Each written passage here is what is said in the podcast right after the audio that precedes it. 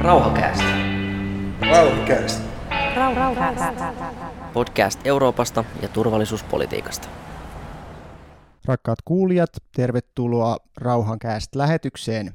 Tänään aiheena on tappavat autonomiset aseet ja niiden kieltämiseen tähtävä kampanja The Campaign to Stop Killer Robots.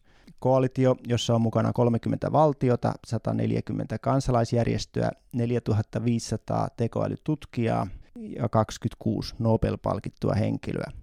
Lisätietoja tästä kampanjasta löytyy heidän kotisivultaan stopkillerrobots.org ja Hieno intro tähän aiheeseen on lyhyt elokuva nimeltä Slaughter Robots, joka on kolmisen vuotta vanha ja löytyy YouTubesta. Se on aivan Black Mirror-tasoinen seitsemän minuutin pätkä, joka esittelee aiheen mitä karmimammalla tavalla. Se alkaa niin kuin mikä tahansa TED-luento ja se semmoinen realistisuus onkin siinä just se pelottava. Siinä esitellään drone, semmoinen kämmeneen mahtuva, jota käytetään joukkotuhoaseena jossa on kasvojen tunnistus ja tappava määrä räjähteitä, ja se ohjelmoidaan tässä elokuvassa valitsemaan, tappamaan ihmisiä, valitsemaan ihmisiä sitten asuinpaikan, vakaumuksen, ulkonäön, seksuaalisuuden perusteella. Pelottavinta tässä on se, että tämä on jo teknisesti täysin mahdollista tämmöisen tehdä. Yhtenä tekijänä tässä lyhytelokuvassa on Stuart Russell, Kalifornian yliopistojen tietojen käsittelytieteen professori ja maailman johtava tekoälyasiantuntija. Hän ei ole tekoälyn vastustaja missään mielessä, vaan uskoo, että tekoälyllä voi parantaa ihmisten olosuhteita hyvin huomattavasti, mutta riskit on olemassa ja, ja niistä on syytä keskustella. Ja siitä keskustelumme tänään käymme tässä Rauhankästä ohjelmassa. Mun nimi on Timo Virtala ja vieraana mulla on Amnesty Internationalin Suomen osaston toiminnanjohtaja Frank Johansson. Tervetuloa. Kiitos. Amnesty on mukana tässä kampanjassa, joka tähtää robottiaseiden kieltämiseen. Miksi? Amnesty totesi jo vuosia vuosia sitten, että kun me, meidän tehtävä on, on ö, selvittää, minkä näköisiä ihmisoikeusloukkauksia tapahtuu ja toimia niitä, niitä vastaan, niin meidän tutkimus osoitti sen, että noin kahdessa kolmassa osassa kaikissa ihmisoikeusloukkauksissa, joita tapahtuu, niin on käytössä jonkinnäköisiä aseita tai jonkinnäköisiä teknisiä välineitä. Ja, ja siitä tietenkin seuraava askel oli se, että, että jos me pystymme rajoittamaan, ehkäisemään sitä, että näitä välineitä, aseita leviää ihmisoikeusloukkaajien käsiin, niin me pystytään vähentämään rajustikin ihmisoikeusloukkauksia maailmalla. Tämän johdosta me lähdettiin mukaan ajamaan kansainvälistä asekauppasopimusta, joka sitten kymmenen vuoden prosessin jälkeen hyväksyttiin tuossa 2010-luvun puolivälissä YKssa ja, ja johon nyt jo, joka on astunut voimaan ja, ja reilu sata maata ovat, ovat siihen liittyneet. Suurin piirtein samoihin aikoihin niin, niin keskustelu näistä robottiaseista käynnistyi ja, ja aika lailla samat järjestöt, jotka olivat olleet mukana tätä asekauppasopimusta tekemässä ja vielä niin kuin laajemmin sellaiset järjestöt, jotka olivat olleet miinakampanja tai rypälepommeja vastustavissa kampanjoissa mukana, perusti tällaisen koalition ja Amnesty lähti siihen mukaan alusta asti, oliko se vuosi 2013 tai 2014. Frank Johansson, jos joku sanoisi sulle, että aseet eivät tapa vaan ihmiset, niin miten vastaat tähän? No, äh, kyllä se ihminen, joka sitä liipasinta painaa tai sitä äh, miekkaa äh, kädessä pitää, on se, joka sen teon tekee. Mutta erilaiset tekniset apuvälineet mahdollistavat sen, että tämä tappaminen tai oikeuksien loukkaaminen on huomattavasti tehokkaampaa. Kidutus esimerkiksi on mahdollista ihan pelkästään paljain käsin tai vesipisaroin tai, tai jollain sidonnalla, mutta jos sulla on erilaisia sähköisiä tai muita välineitä käyttä, ö, käytössä, niin ihmisen mielikuvitus on itse asiassa rajaton siitä, että miten paljon tuskaa voidaan tuottaa. Ja jos ajatellaan aseita, niin on ihan selvää, että, että se tekeminen kiihtyy. Kyllä, kyllä se ää, ää, aseiden olemassaolo edistää ja helpottaa ihmisoikeusloukkausten tekoa, mutta ihmiset siinä viime kädessä ovat vastuussa. Ja, ja tämähän on sitten se ehkä suuri kynnyskysymys, jos, jos ei enää olekaan sitä ihmistä sen aseen kanssa, että, että ää, miksi se on niin vaarallista. Frank Johansson, mikä on sinun ehdotuksesi suomenkieliseksi nimeksi? Tässä kampanjahan puhuu Lethal Autonomous Weapons eh, englanniksi ja suomeksi se olisi sitten tappavat autonomiset aseet, mutta siitä käytetään myöskin robottiaseet. Voi ajatella, että puhutaan autonomisista aseista, tappajaroboteista, Ruotsissa jopa murhaajaroboteista. Miltä tämmöinen kuulostaisi? No se on ehkä vähän niin kuin mankukysymys mun mielestä, että, että tota, siis kansainvälisesti hän puhutaan tappajaroboteista, stop killer robots, ja, ja tota, ehkä se on myös pikkasen niin kuin asiayhteydestä kiinni, että, että silloin kun keskustellaan mahdollista sopimusta neuvottelevien henkilöiden kanssa, niin, niin käytetään niin kuin, ö, ö, tappavia autonomisia aseita jos sitten taas halutaan laajempaa julkisuutta mediassa, niin kannattaa varmaan puhua tappajaroboteista. Tappajarobotit on se sana, jota mä itse käytän, kun mä kenen tahansa kanssa tästä asiasta puhun. No mitä ne sitten ovat? Katsotaan näitä mä- määritelmiä. Kansainvälisen punaisen ristin neuvonantaja Neil Davison määrittelee tappavat autonomiset aseet aseiksi, jotka valitsevat ja hyökkäävät kohteeseensa itsenäisesti ilman ihmisten apua. Ja Rauhanliiton sivuilla rauhanliitto.fi ollaan hyvin samoilla linjoilla. Autonomiset aseet ovat aseita, jotka kykenevät etsimään, tunnistamaan ja tappamaan täysin itsenäisesti.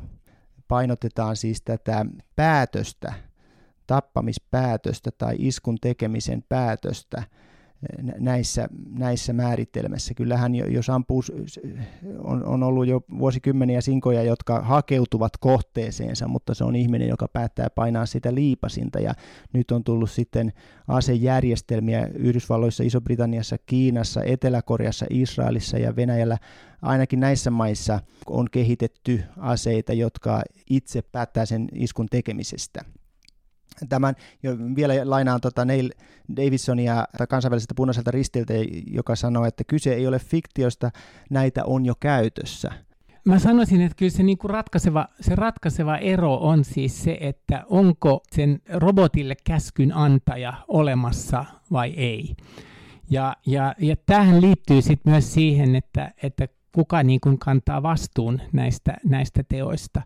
Ja, ja päästään hyvin monimutkaiseen ja, ja, ja oikeasti niin semmoiseen tietoteknologiseen viidakkoon, tai voitaisiin sanoa, että upotaan täysin suohon, koska ö, jokuhan on nämä robotit ohjelmoinut. Ö, joku on valmistanut ja sitten on ohjelmoinut, ja, ja jos me puhutaan tämmöisistä autonomisista, eli siis itsesäätelevistä roboteista, niin, niin silloin on kyseessä siis sitä, että heille on annettu tiettyjen varmastikin hyvin monimutkaisten algoritmien kautta. Mä, mä itse en niin kuin edes tajua, miten se on mahdollista. Jonkin näköinen niin oppimisluuppi. Eli, eli tota, he tavallaan pystyvät lukemaan sen tilanteen, valitsemaan siitä vaihtoehtoja ja toimimaan tietyllä tavalla. Ja sitten joka kerta tehtyään jotain, he ikään kuin oppivat lisää siitä, mitä ovat itse tehneet ja, ja toimivat taas sen kerätyn tiedon mukaan. Ja todennäköisesti jopa niin, että kaikki nämä äh, robotit, olivat ne sitten minkälaisia tahansa, oppivat myöskin koko ajan toisiltaan. Eli että se jossain on jonkinnäköinen niin kuin keskustietokone, joka äh, tavallaan niin kuin kerää sen kaiken tiedon. Jo, jos sallit, niin, niin tota, mä luin tässä kesällä brittiläisen äh, äh, tota, kirjailijan Ian McEwanin äh, aivan ihanan kirjan kuin Machines Like Me. Mä oletan, että se on käännetty myös suomeksi, koska McEwanin romania käännetään hyvin nopeasti suomeksi, mutta mä luin siis sen englanniksi, jossa hän siis hankkii kotiinsa tämmöisen äh, ihmiskaltaisen äh, robotin äh, ystäväksi ja, ja kaveriksi ja, ja muuta. Ja, ja ö, tämä robotti jossain määrin sitten ottaa hänestä sen päätäntävallan, koska hän niin kuin oppii niin paljon siitä olemassaolosta. Ja, ja hän on ö, niin mustavalkoinen sen ohjelmointinsa tak- takia, että esimerkiksi kun tämä omistaja sitten tekee pienen valkoisen valheen ja, ja jotain sanoo niin kuin suojellakseen toista ihmistä, niin, niin robotti ei voi ymmärtää tällaista. Ja siis se, siinä on juuri se, että että et näiltä tappajaroboteilta tulee kokonaan puuttumaan semmoiset inhimilliset öö, tekijät kuin myötätunto, armo ja, ja muu, koska sitä ei ole niihin ohjelmoitu. Ja sen niin kuin tilanteen lukeminen laajasti sitä, että on sellaisia tilanteita, jossa valehteleminen voi olla itse asiassa hyvä asia. Se voi olla, että suojellaan jotakuta öö, sillä valehtelulla tai muuta. Ja, ja, ja tämä todennäköisemmin tulee tuottamaan siis ihan kammottavia tappajakoneita, joita loppujen lopuksi ei pystytä hillitsemään, koska he oppivat koko ajan lisää siitä omasta tekemisestään. Eli sitä vastuuta ei voi niille koneille laittaa, vaan pikemminkin niiden omistajille, niiden, jotka laittaa sen käyntiin. Tässä näin semmoisen vertauksen, että jos koira puree ihmistä, niin eihän sitä, sitä koiraa syytetä, vaan sitä kouluttajaa, sitä koiran omistajaa.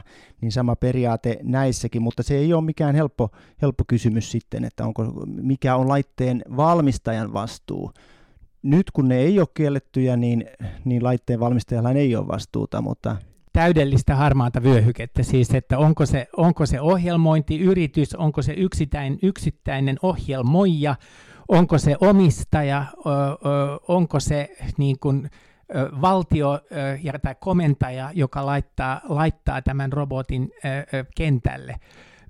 mehän ollaan jo nähty siis, miten, miten hankalaa ja vaikeaa tämä on kun me puhutaan näistä sotilaslennokeista, jotka, jotka siis eivät ole täysin autonomisia, mutta he ovat niin kuin tavallaan puoliautonomisia siinä, että he osaavat etsiä ja, ja, ja, ja löytää sen kohteensa itse, mutta jonkun pitää jonkun tietokoneskriinin kautta jossain kaukana niin kuin painaa sitä nappia. Ja, ja ö, varsinkin Yhdysvaltain tätä ö, sotilaslennokki ö, sotaa Afganistanissa, Pakistanissa, niin, niin, niin siellä on noin 80-90 prosenttia niistä osumista on ollut niin kuin väärään henkilöön kohdistuvia osumia, mutta ei ketään ole saatu syytteeseen siitä, että he eivät olisi sitä äh, niin kuin varovaisuusperiaatetta ja, ja äh, mahdo, niin, kuin niin pitkälle viety kuin, kuin mahdollista. Siis nykyajan sodankäyntihän on jo nyt, jo ennen kuin me puhutaan tappajaroboteista, niin, niin, niin äh, tämmöistä oikeudellista taistelua myöskin. Että, että tota, englanniksi se sana kääntyy paremmin, että jos on warfare, on sota, niin sitten on lawfare jossa siis jokainen, jokainen niin kuin teknologialla varustettu ö, ö, sotakoneisto niin heillä on armeija juristeja äh, mukana, jotka niin kuin katsoo, että onko tässä toimittu sodan lakien mukaisesti, onko katsottu, että, että tässä käytetään niin kuin vähimmäismäärää voimaa kuin mitä pitää, onko kohde selkeästi rajattu, äh, tehdäänkö riittäviä varotoimenpiteitä, että siviileihin ei kohdistu, annetaanko etukäteisvaroituksia ja muuta. Ja tämä juristiarmeija onnistuu lähes aina viemään sen, sen niin kuin pohjan siltä syytteeltä, että kaikki on tehty, vaikka siltikin meni väärin. Kaikki on tehty oikein, mutta silti lopputulos oli väärin.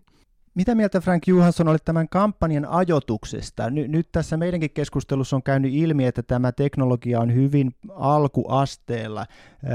Te- termit, termejä haetaan, lainsäädäntöä haetaan ja, ja teknologia kehittyy hurjalla vauhdilla ja näitä aseita ei toisten lähteiden mukaan niitä on käytössä ja, ja toisten lähteiden mukaan ei vielä ole. Siitä on siis epä, epäselvää tietoa siitä. Niin voisiko kriittisesti ajatella niin, että ollaan liian aikaisin liikkeellä? Kannattaisiko meidän ensin odottaa että tämä ongelmakenttä selkenee ja vasta sitten alkaa vastustamaan, kun silloin tiedettäisiin paremmin, mitä vastustetaan. Mä luulen, että se on itse asiassa täysin päinvastoin. Me ollaan aika myöhässä liikkeellä. Et, et siis jos me katsotaan teknologian kehitystä, jos katsotaan ylipäänsä sitä, miten, miten teknologia on, on kehittynyt, vaikka ihan puhutaan siis mobiiliteknologiasta tai puhutaan niin kuin sosiaalisesta mediasta sun muuta, niin, niin ongelma on aina ollut se, että lainsäädäntäjä on aina ollut niin kuin pari askelta jäljessä. Ja itse asiassa, että yliopistoista poimitaan ne parhaat aivot, poimitaan näihin teknologiayrityksiin, selvityksiin, ja, ja heillä on siis parempaa ohjaamista kuin heitä säätelevillä viranomaisilla. Ja, ja sen takia viranomaiset ei niin kuin pysy tässä vauhdissa mukana. Jos me ajatellaan sitä, että tämä asia ensimmäistä kertaa nostettiin tavanomaisten aseiden sopimuksen konferenssin aiheeksi tuossa 2014-2015, niin, ja se prosessi on itse asiassa ollut aika lailla pysähdyksissä sen, sen jälkeen, että se ei ole juurikaan edennyt, niin, niin silloin oli jo niin kuin aavistusta siitä, että mi, mihin suuntaan me ollaan kulkemassa, ja kun sä sanoit, että näitä ei ehkä vielä ole, niin, niin sen voi myös, niin kuin myös sanoit, kääntää toistepäin, että itse asiassa niitä ehkä on, mutta me emme vaan vielä tiedä siitä. Et, et, et kyllä tämän, tällä säätelyllä on mun mielestä enemmänkin kiire, ja se olisi tärkeää, että ne, ne säännöt siitä, että mitä saa tehdä ja mitä ei saa tehdä, saataisiin valmiiksi ennen kuin meillä on kaikenlaista kehitystä eri puolilla. Että jos, jos, jos niin kuin, nyt on ehkä kolme tai neljä maata, jossa yritykset y, todennäköisesti yhteistyössä puolustusteollisuuden kanssa niin kun ovat jo jotain suunnitelleet, niin jos me odotetaan tai me joudutaan odottamaan vielä 5-6 vuotta, niin niitä on todennäköisesti 10-15 maassa.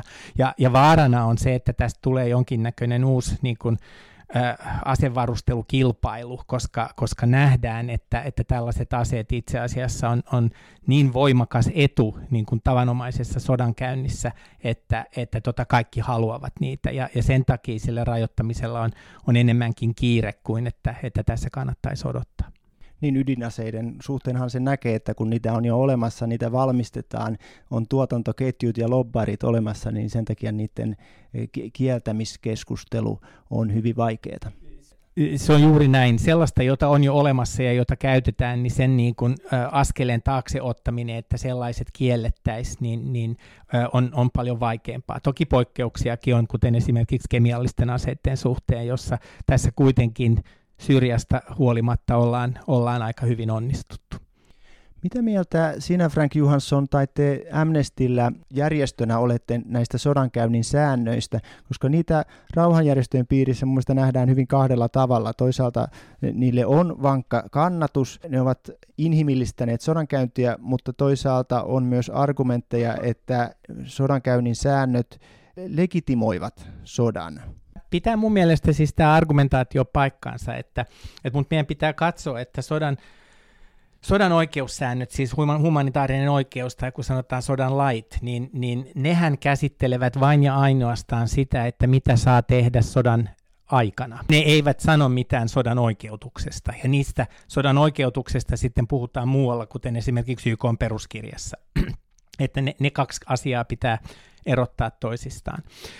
Tässä on siis sodan, sodan lakien tarkoituksena on, niin kuin sanoit, jollain määrin niin kuin estää ylilyöntejä ja, ja, ja pyrkiä rajoittamaan ö, ö, sodan tuhoja vain ja ainoastaan sotilaskohteisiin, varmistaa siviiliväestön, sotavankien, antautuneiden ja muiden humaani kohtalo, ö, kohtelu. Ja, ja tota, ö, on ihan selvää, että, että robotti ja, ja nämä säännöt ö, ovat vaikeasti yhteensovitettavissa, koska, koska tota, ö, se viime kädessä se, joka on niin kuin ratkaisevaa ö, sodan laissa, on se, se inhimillinen harkintakyky ja sen niin kuin tilanteen lukeminen. Ja sitä valmiiksi ohjelmoitu, vaikkakin itse oppinut robotti tuskin pystyy tekemään. Sen voisi laajentaa myöskin niin, että tämä ei koske itse asiassa vain niin kuin vaan se koskee myös sitä, ja, ja musta on todennäköisempää, että me itse asiassa nähdään jonkinnäköisiä tämmöisiä tappajarobotteja ennemminkin poliisitehtävissä kuin, kuin sotilaina. Ja sitten taas poliisin voimankäyttösäännöt ja poliisin niin kuin, mitä poliisi saa tehdä ja mitä ei saa tehdä, se keskusteluhan on tullut meille hyvinkin ajankohtaiseksi yhdysvaltalaisten Black Lives Matter mielenosoitusten kautta ja miten ne ovat levinneet. Ja, ja juuri nyt kun me tätä nauhoitetaan, niin Valko-Venäjän tilanne on aika lailla päällä, missä me nähdään millä lailla mellakkapoliisit ja, ja, ja tota, muut ovat, ovat kohdelleet mielenosoittajia. Ja, ja näissäkin, siis poliisin voimankäytön säännöissä, niin, niin on nimenomaan se, että se, se sen yksittäisen poliisin pitää pystyä lukemaan se tilanne ja katsomaan, kun taas ohjelmoitu itsenäisesti toimiva robotti tuskin pystyisi ö, toimimaan näiden mukana. Ja, ja poliisin toiminnassa niin, niin se voimankäyttö on aina se viimeinen asia, johon saa ö, turvautua, kun kaikki muut keinot on, on yritetty käyttää. Ja itse asiassa sitä asetta saisi käyttää vain ja ainoastaan pelastaakseen jonkun toisen tai oman henkeensä. Miten robotti pystyy tämän tyyppisiä asioita lukemaan? No ehkä joku ohjelmoija väittää, että kyllä tämmöisiä erilaisia niin kuin algoritmeja pystytään sinne ohjelmoimaan, että se pystyy niin kuin tekemään tämän ratkaisun, mutta viime kädessä ö, ö, se on se inhimillinen jonkinnäköinen vaisto, joka siinä tilanteessa sanoo, että hei, älä tee tätä kun sitten taas nämä on todennäköisemmin ohjelmoitu nimenomaan siihen tarkoitukseen, että ne voisivat tehdä sen. Ja, ja kun argumentaatiossa tässäkin asiassa käytetään sellaista, että, että näitä olisi hyvä käyttää esimerkiksi hyvin vaarallisissa tilanteissa, jossa, jossa tota, joko sotilaita kuolisi liikaa tai sitten niin kuin jossain mielenosoituksessa, jonne poliisien meneminen olisi heille vaarallista, niin, niin itse asiassa tämä logiikkahan tarkoittaa sitä, että ikään kuin se voimankäyttö olisi se ensisijainen tavoite ja se ensimmä, ensisijainen tehtävä, että näitä kehitetään sen takia, että voidaan käyttää voimaa ilman, että joku poliisi tai sotilas siinä niin kuin itse lo- loukkaantuu. Kun varsinkin poliisitoiminnassa se, se se logiikka niin kuin poliisitoiminnassahan on se, että pitää tehdä kaikenlaista muuta inhimillistä toimintaa, jotta ei päästä sellaiseen tilanteeseen, että sitä voimankäyttöä tarvitaan. Ja näihin nämä robotit on tietenkin täysin kyvyttömiä. Eli, eli tämä, tämä vie myös poliisitoimintaa kohti nimenomaan enemmän väkivaltaa, enemmän voiman käyttöä kuin mitä ihmisten kohdalla on, on, on kyse. Sodassa tietenkin logiikka on vähän toinen, koska siinähän niin kuin tavoite on ihan oikeasti ihmisten tappaminen, niin se ei välttämättä muuta sitä, sitä logiikkaa ihan samalla tavalla. Kurkataan näitä Rauhanliiton argumentteja. Rauhanliiton sivuilla löytyy seitsemän argumentteja robottiaseita vastaan. Ensimmäinen on päätöstä tappamisesta ei saa siirtää koneelle. No tämä nimenomaan johtuu siitä, että, että tota, roboteilla ei ole ö, semmoista kokemusta siitä, mitä toisen henkilön kuolema tarkoittaa. Heidät on vain ja ainoastaan ohjelmoitu siihen, mitä heidän on tarkoitus tehdä, eli, eli osua siihen maaliin tappavalla voimalla. Ja tämä on ehkä se niin kuin iso, iso kynnys, jota meidän ehkä ihmiskuntana ei pitäisi ylittää, että me luodaan – itsenäisesti ajattelevia koneita, jotka me opetetaan tappamaan meidät, eli heidät luonneet, luonneen ihmiskunnan.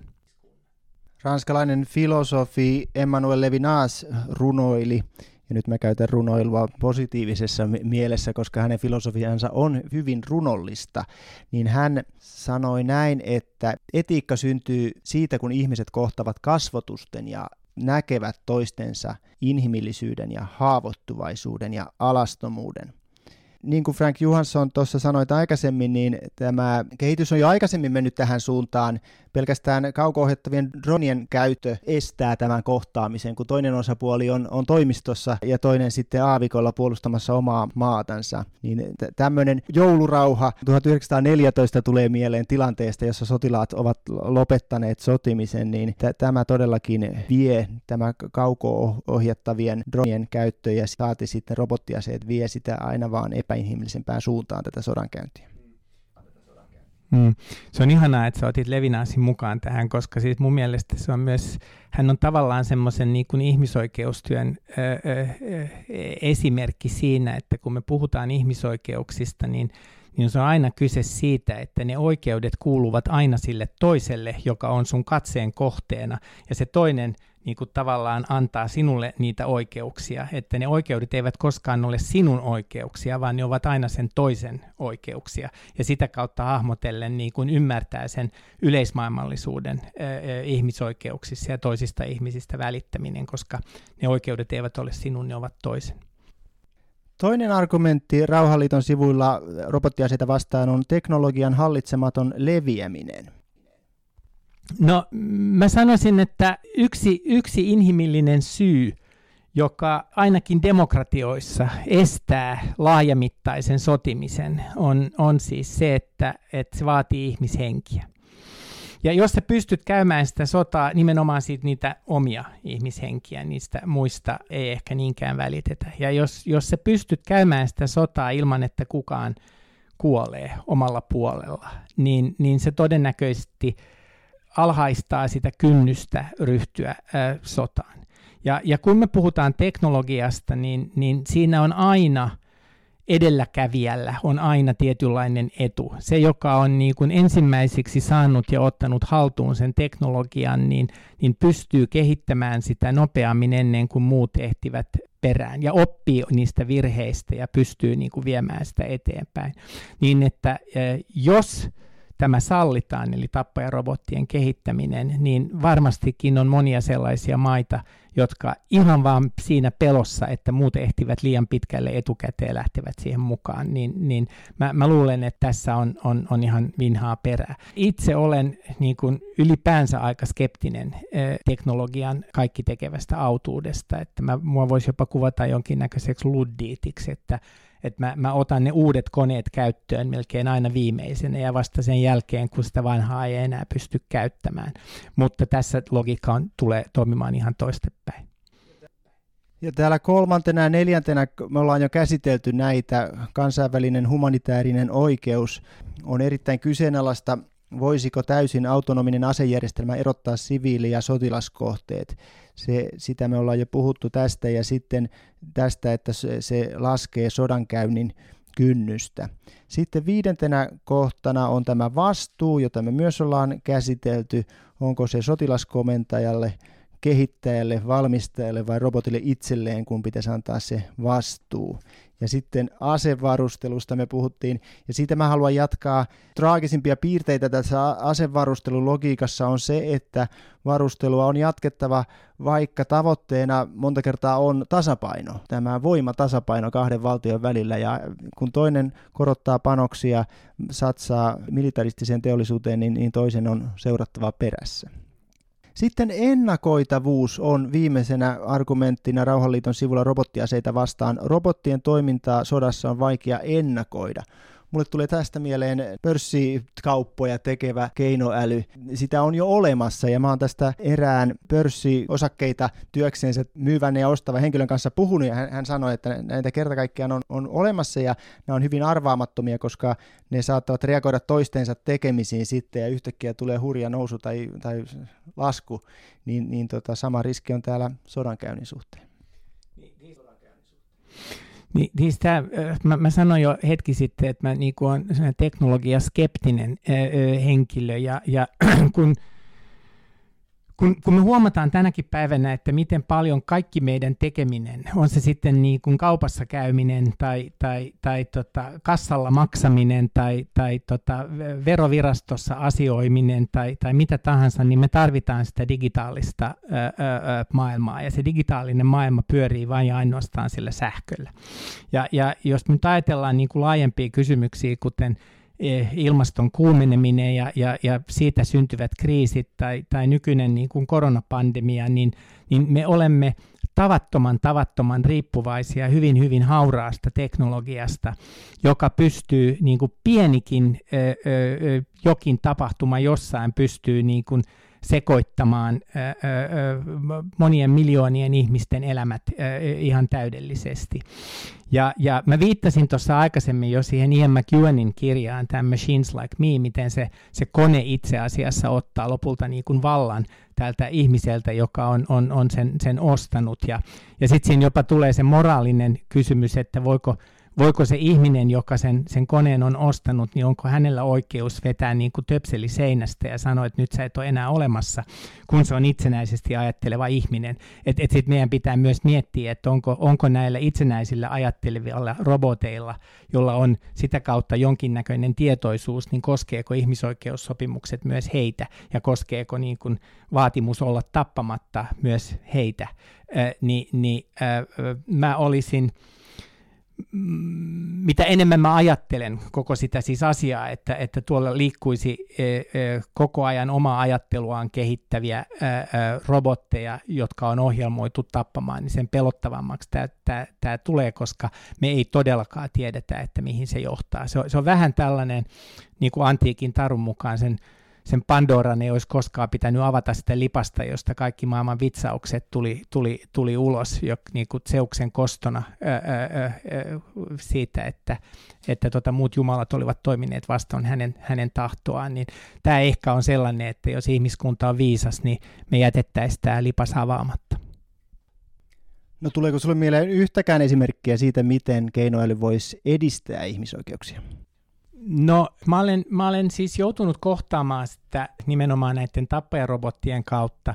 Ja, ja sitten taas niin kuin erilaisissa tieteiskirjallisuudessa, missä maalataan niin kuin tämmöistä loistavaa tulevaisuutta, missä me saataisiin uusia osia ja, ja, ja muuta vastaavaa, niin mä suhtaudun niihin lähinnä niin kuin kauhukertomuksina, koska musta ihmiselämään kuuluu se, että me, me synnytään, me kasvetaan ja me kuollaan. Ja se, se oletus siitä, että, että me ei enää ollakaan tässä syklissä, vaan että me voitaisiin elää jotain pidennettyä elämää tai muuta, niin, niin, niin herää se kysymys, että onko, onko se sitä ihmisenä olemista vai onko se sitten jotain ihan muuta.